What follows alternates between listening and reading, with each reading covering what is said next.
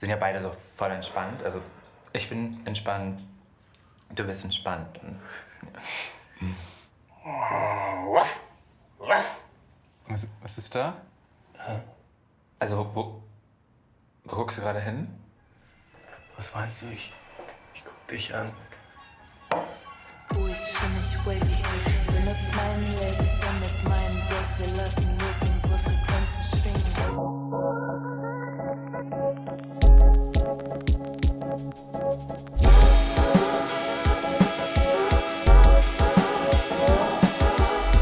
Welcome to In Her Lens in Conversation Hundefreund. My name is Nadine, and this week I am joined by Joanling Lee Nesbet Chang, the costume and set designer of the German short film Hundefreund.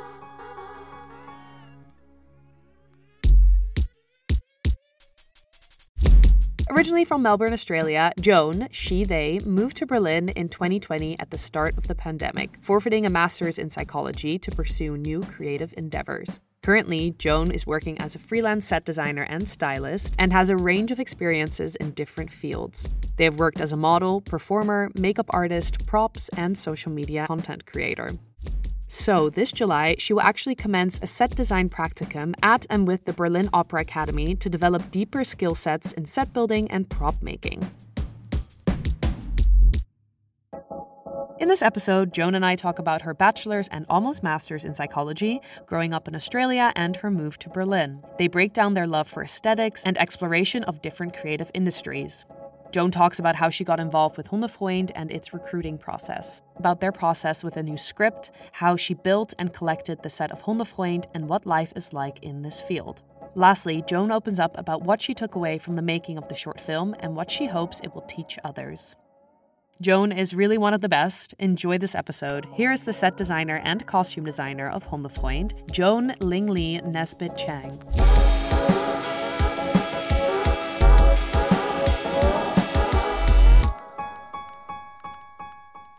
Thank you so much for being here. Before we start, um, I usually start with kind of like a rapid fire question round so we can get grounded with you. Um, are you down? Sure. Okay. Dusk or dawn? Dusk. Tea or coffee? Ooh. Tea. Appetizer or dessert? Appetizer. A three hour movie or a 10 hour series? 10 hour series. Would you rather travel to space or to the bottom of the ocean? Bottom of the ocean. What was your favorite subject in school? Psychology. Um, a city you would like to visit? Porto. A city that you think people should visit? Hmm. Um. Berlin. I mean, of course. Um, what's the last thing that you read? I'm actually going to be. I actually. I've never read a full book in my entire life. Yes. I university, I went into my master's and I've never read a whole book. And recently, my friend told me that I should order Green John Green's Looking for Al- Looking for Alaska. Yeah. I literally ordered this like two weeks ago to try and read. Oh, interesting. Okay, I'm actually fascinated to hear about later later on um, what you're going to find of it. Uh, do you prefer beach or mountains? Mountains. Um, what is your go-to karaoke song? Big girls don't cry. Yes. Wine or beer? Uh, beer. Phone calendar or physical planner? Physical. Fall or spring? Spring. What's an unmissable part of your routine? I must shower when I wake up. And every time I get changed into new clothes, I have to shower. Or I just don't get changed. uh, one cuisine for the rest of your life. What would it be? Chinese. Texting or calling? Calling. And what's the last thing that you watched? These are like not even trick questions. Um Hundefreund actually was the last film that I watched in the cinemas just before we would check we, our last check that we were doing before we sent it off. I love it. Well, perfect transition into our conversation because we're here to talk about Hundefreund, ob- obviously. Um, but let's hop into you for a little bit first. Where are you from? Um, what did your kind of growing up look like? And what is your education in film thus far? Yep. Okay. So my name is Joan Lingley Nesbitt Chang. Um, I'm 25 years old, originally from Melbourne, Australia. I moved to Berlin almost two years ago now. And in terms of my education, when I my education's kind of funny. So I went to a private all girls school as in high school and I got a scholarship there. So it was kind of a bit of a weird time or like a weird space for me to be in because everyone was super rich and like had holiday homes and traveling all the time, you know, going to Europe once a year, whatever. And it just wasn't really the life that I was living, but I was living in that in that sort of environment. So that was kind of when I reflect now in my adult life, I realized that there was a lot more to unpack in that sort of time frame for me than I realized in that time. Mm-hmm. Um, so during so after that, I went straight into university. I did my I did a bachelor's in psychology, and then went in to do my master's of psychology. But even that was just kind of I didn't really know what I was doing at this time. I just went straight from high school to uni to my master's. Um, I didn't really give myself time to think or reflect on what I wanted to do. But if I was to go back, I would probably do a more creative course or like go into more of a creative field. But it was never really an option or seemed like it was an option in terms of pursuing it academically or as a career, which also maybe is a blessing these days because I actually love what I do and it came very organically as opposed to you know being put into a certain like system or streamlined Do you remember kind of the first time that you brushed with set design and costume design and when it kind of became like a reality to you? Do you remember one of the first experiences? well how this all started because i didn't have any experience in this when i before i moved to berlin so like literally when i moved here i was intending to go back after my one year and i put my masters on hold for a year. But then i arrived a week before corona started. I knew nobody. I literally had no friends in europe at all. So what i was doing was applying left right and center on facebook. What's this called? Like ebay kleinanzeigen like weird german craigslist like looking for like all these different creative projects to get involved in to I don't know, I guess meet people ultimately or like do things in a organic kind of way, which still made sense in this time. Um, and through that, I think I kind of found an interest in it. So like I've, I've probably done over a hundred weird little projects that will never see the light of day. I spent hours like we even got into a bit of trouble with the police at one time because we did a project somewhere where I didn't know that we didn't have a permit.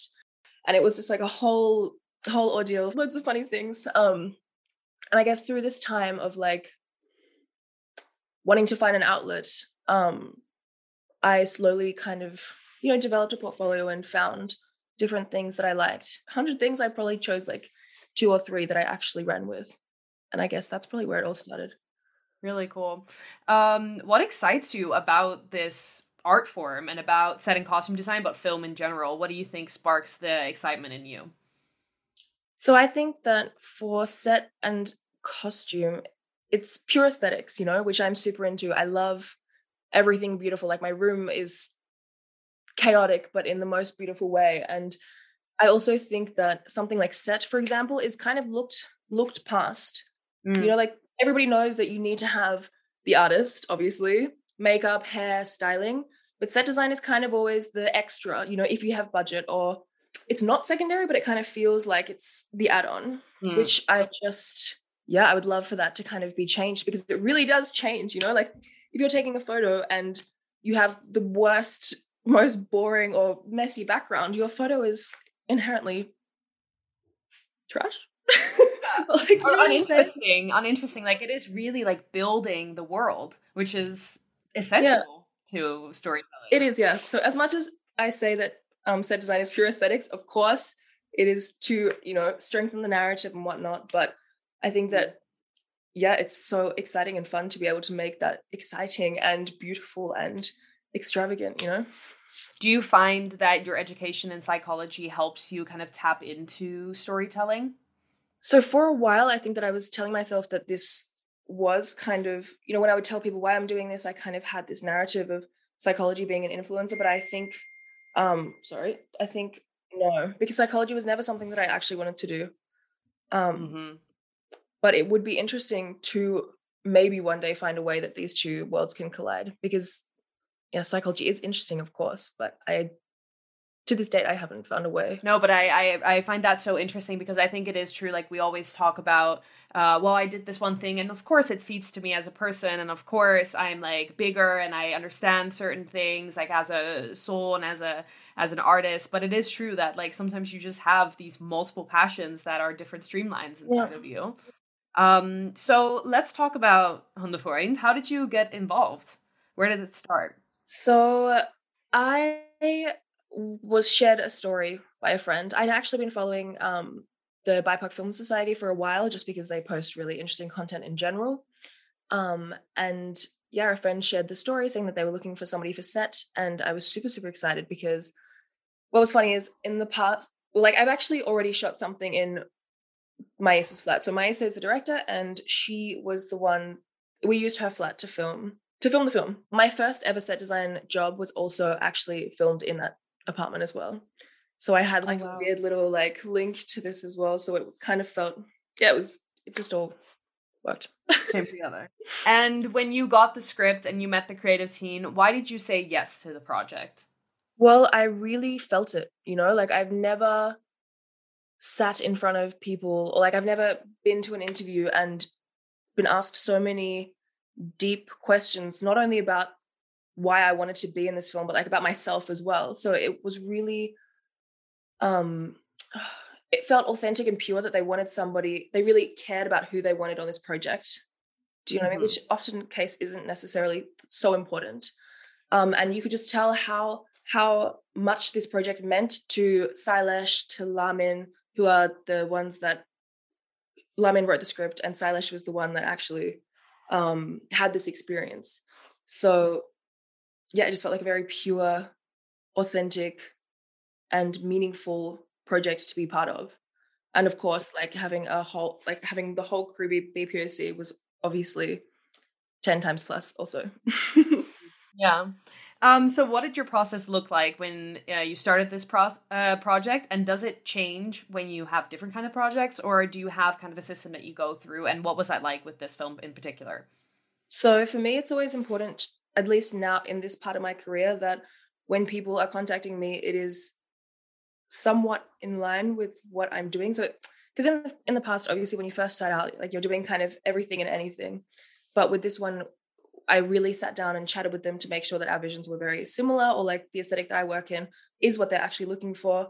And if that's the case, we will like sit down and like chat about mood boards and things like this. I will always put together like a Pinterest board of things that I think would look cute and run through run it through the artistic team and see if Yeah. they like are aligned. But then I will typically go off and be quite independent in the project. Um, and this time around, I actually had an assistant, which I was super happy about because the person that assisted me is actually one of my like creative icons. So I was like, okay, So apart from Pinterest boards, where do you look for inspiration or how do you begin to mold a vision? Is there particular places that you go to? Do you like textures, images? What do you gravitate towards? So I would say it's colors and patterns, if that if that's what you're saying. Or Yeah, yeah. yeah. So colors and patterns. I love like kind of I love royal colors. I love colors that clash. I love, you know, patterns like in the background here, you know. Um things like Yeah. this. So for Hundefreund, for example, like Wong Kar Wai was a huge um inspiration that they brought to me or like we we chatted about and they said that Wong Kar Wai is somebody that they would like to use as an inspiration for the film, which I super, super love as well. So that was a really nice way to begin um, who really plays with the elements of color and pattern. So I really, really tried to utilize these elements and principles in Hundefreund also, which was super big compliment because on the day of the premiere, someone came up to me and was like, wow, this is like super reminiscent of this. And I was like, okay. completely so exciting and when you're assembling um what are, are are you adding easter eggs are you thinking uh when you're looking at the characters for because you did costume and set so there's two sides to this with set when you're building are you uh, do you have a baseline with touches like how do you begin to kind of put together a room because this i mean this short for people who haven't seen it um, takes place in one space in an apartment and mostly in a bedroom Yeah. so how do you begin to kind of add detailing on top of a bigger image So I guess like how I start in general would be I would always look through the script and make a list of everything that are musts. So for example, in Hundefreund, the must was a key, cigarettes, bed sheets. You know, the musts come up first, and then I compile and I look around for things that look nice. Um, so that's step one. And then Mhm. I will go through my inspiration boards and things like this, and then look at the bigger picture. So the next thing that I did was the wallpaper, so that the frames would all look. So the frames would be the most important thing first. Wallpaper would be first, and then putting in these little objects that are the musts, and then playing Mhm. around with things like lighting or mirrors, which is something that I also am super into. Mirrors are, I think, have been in every single piece of work I've done recently, especially this like circle mirror that I have. I have a circular mirror that's pretty much in every single set design that I've done recently. Um, so yeah, there are definitely like things that I'm doing constantly, like re- reoccurring themes in my work, I guess. I just find it so fascinating when you, especially in this uh, short, where there is this really beautiful aesthetic, but I know that there's also elements and items that were particularly, co- I mean, with every work, right? But in this in this short film, I can I can really see that the items that are in there are chosen with purpose. Yeah. So tell us about assembling and sourcing and building this set in particular. Where did you go, and and what choices did you have to make? So I'm pretty much always sourcing secondhand. I've never ever in my career ever sourced anything from these places like Fundus. I don't, I don't know if that is a German word, like Fundus or these places where it's like 700 euros to hire a table for a week. I'm like, I've never ever sourced from there. So everything that I collect has some sort of inherent character to it, I think. And most of the time it's coming from my own my own room or my own stuff that I have. Like I have a lot of stuff. Um, yeah, I think that I really feel the things that I put into a set because they're mine. They're literally mine. Spending hours and hours like scouring through like Sozialladen and places like this. Um, sometimes I'm borrowing things for, fr- from friends, but I'm trying to avoid doing that because I get that that can be super annoying. And in this process, uh, what was your communication like with Maisa, the director, in particular? How did you communicate about um, about the vision, really?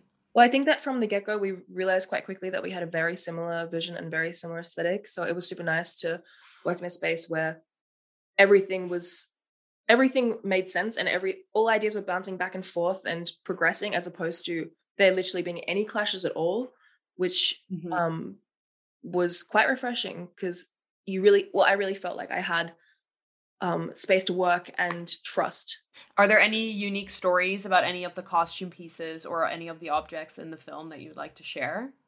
Well, I think that a funny one that is not so obvious, maybe to some people, is that in one of the scenes, there is a poster, and on the poster, there is Arabic writing that says, um, Men don't know how to love, which is kind of a tagline of what this story is talking about. But you wouldn't know it unless you could. It, yeah. Such a great, such a great Easter egg! Wow. Yeah. Um, I want to talk about the characters a little bit and about their costumes and um, how you kind of build a person. Um, how did that work for the character of Malik, and how did that work for the character of Philip? Yeah. So, so Philip, just like a basic, boring white guy. um. So we were talking about you know these really like bland kind of colors, like oversized kind of indie vibes. Um, for him, and then for Malik, we have a scene at the beginning where he's kind of dressed in more of like a sheer queerified kind of outfit, but then you know we snap the camera and he's in something that's like slightly more basic to kind of tell the story of you know what, who he really is or who he wants to be versus what he presents to the world or at least to Philip. That is really exciting because in the beginning of the film, you see kind of a couple of costume changes. There's a couple of different tops being tried on, um, which I think is really telling to how, um, in such an aesthetical place, to see a character adjusting and playing with their aesthetic. No, that was super intentional and super part of the story. Yeah. Yeah. Um, so in this particular process, how has how have you grown as an artist? Well, I really feel like there's a new benchmark of um kind of it, it really felt like a safe space, this Mm. project. It was not like any project I've ever worked on before. Like the level of communication and love that you would that you would genuinely feel from the team was unparalleled to anything I've ever experienced before. Um, Mhm. and I definitely don't think that I, I think it will be very hard to strive for this kind of thing all the time, but yeah, like how I've developed is having faith in what I'm doing because the team really enabled that for me. You know, I was yeah, everything that I was doing or wanted to, everything that I was contributing to this um, was received with so much love. And it really made me more confident in myself and what I'm doing. Looking back on your previous work and in this work, you mentioned already that you're using similar objects. Where do you see yourself gravitating to in the future? Well, I would honestly hope that I could continue this kind of, you know, sourcing and finding little cute things and having things have meaning to me. Um, but also in the future, I kind of hope to maybe head more into a slightly more like artistic, creative kind of set design fields. So maybe building things or being a bit more hands on as opposed to sourcing things from other people, like actually creating things myself. Um, mm-hmm. And yeah, like in a couple months, I'm going to be doing an apprenticeship at the opera. So hopefully that will be an opening. Exciting. Yeah. Yeah, I mean, we touched on a little bit, but what are the realities of having a career in the in this art form in set and costume design what does your day to day kind of look like and yeah finding work doing apprenticeship like what is it really for the people who don't know what does it look like well honestly for me this is so this is still so new to me i have I guess I guess then I am a good person to talk to about this because it all just happened quite randomly. Like I was never I didn't grow up knowing that I was going to do this. Like I really paved this path for myself. Um mm-hmm. how do you find jobs? Like I think that once you get the ball rolling with a couple, the snowball starts. I think that's the same as any creative career. Like once you start having work, you are getting work. And when I say work, I say this to my friends as well. It doesn't have to be, you know, paid commercial work with, you know, X, Y, and Z famous people in it. Like you can literally be putting out your personal work and adding that to your portfolio, and that's valid. So, mm-hmm. you know, a lot of people are saying like how they don't have these opportunities or whatever, which I think that this is more accessible to people than they even know. Mm. Like this kind of career. How I find work through Instagram.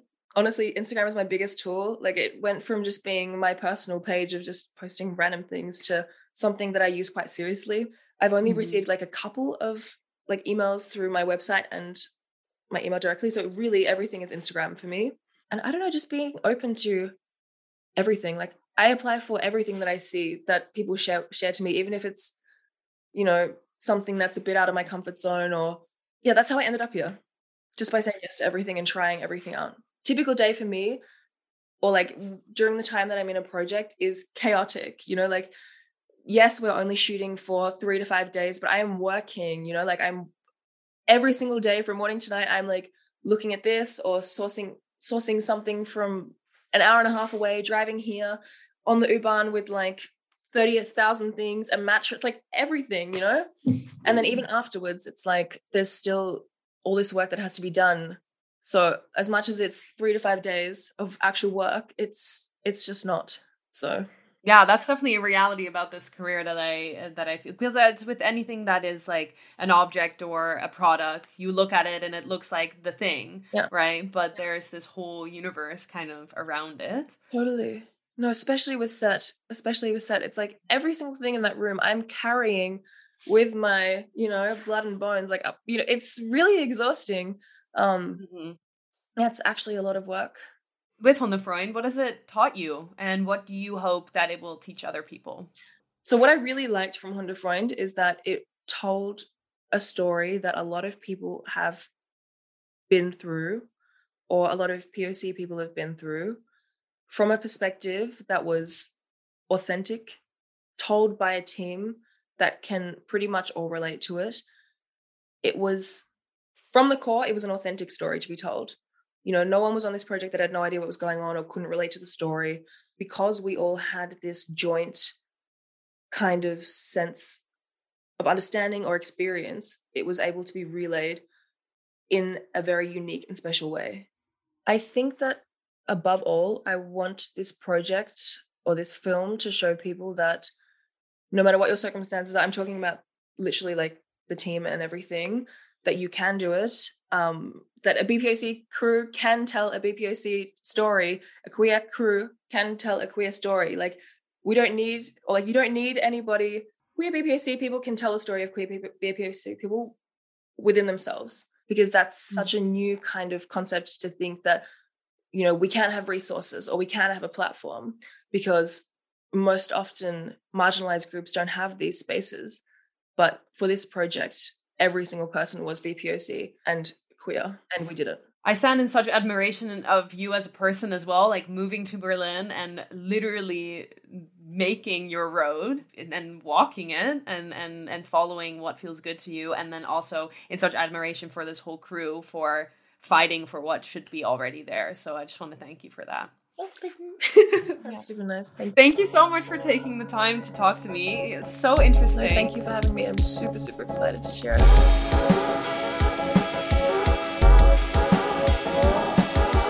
Thank you for tuning back into the podcast and this special series. Big shout out to Joan for joining me. I'm honestly so excited to see what work you will do next.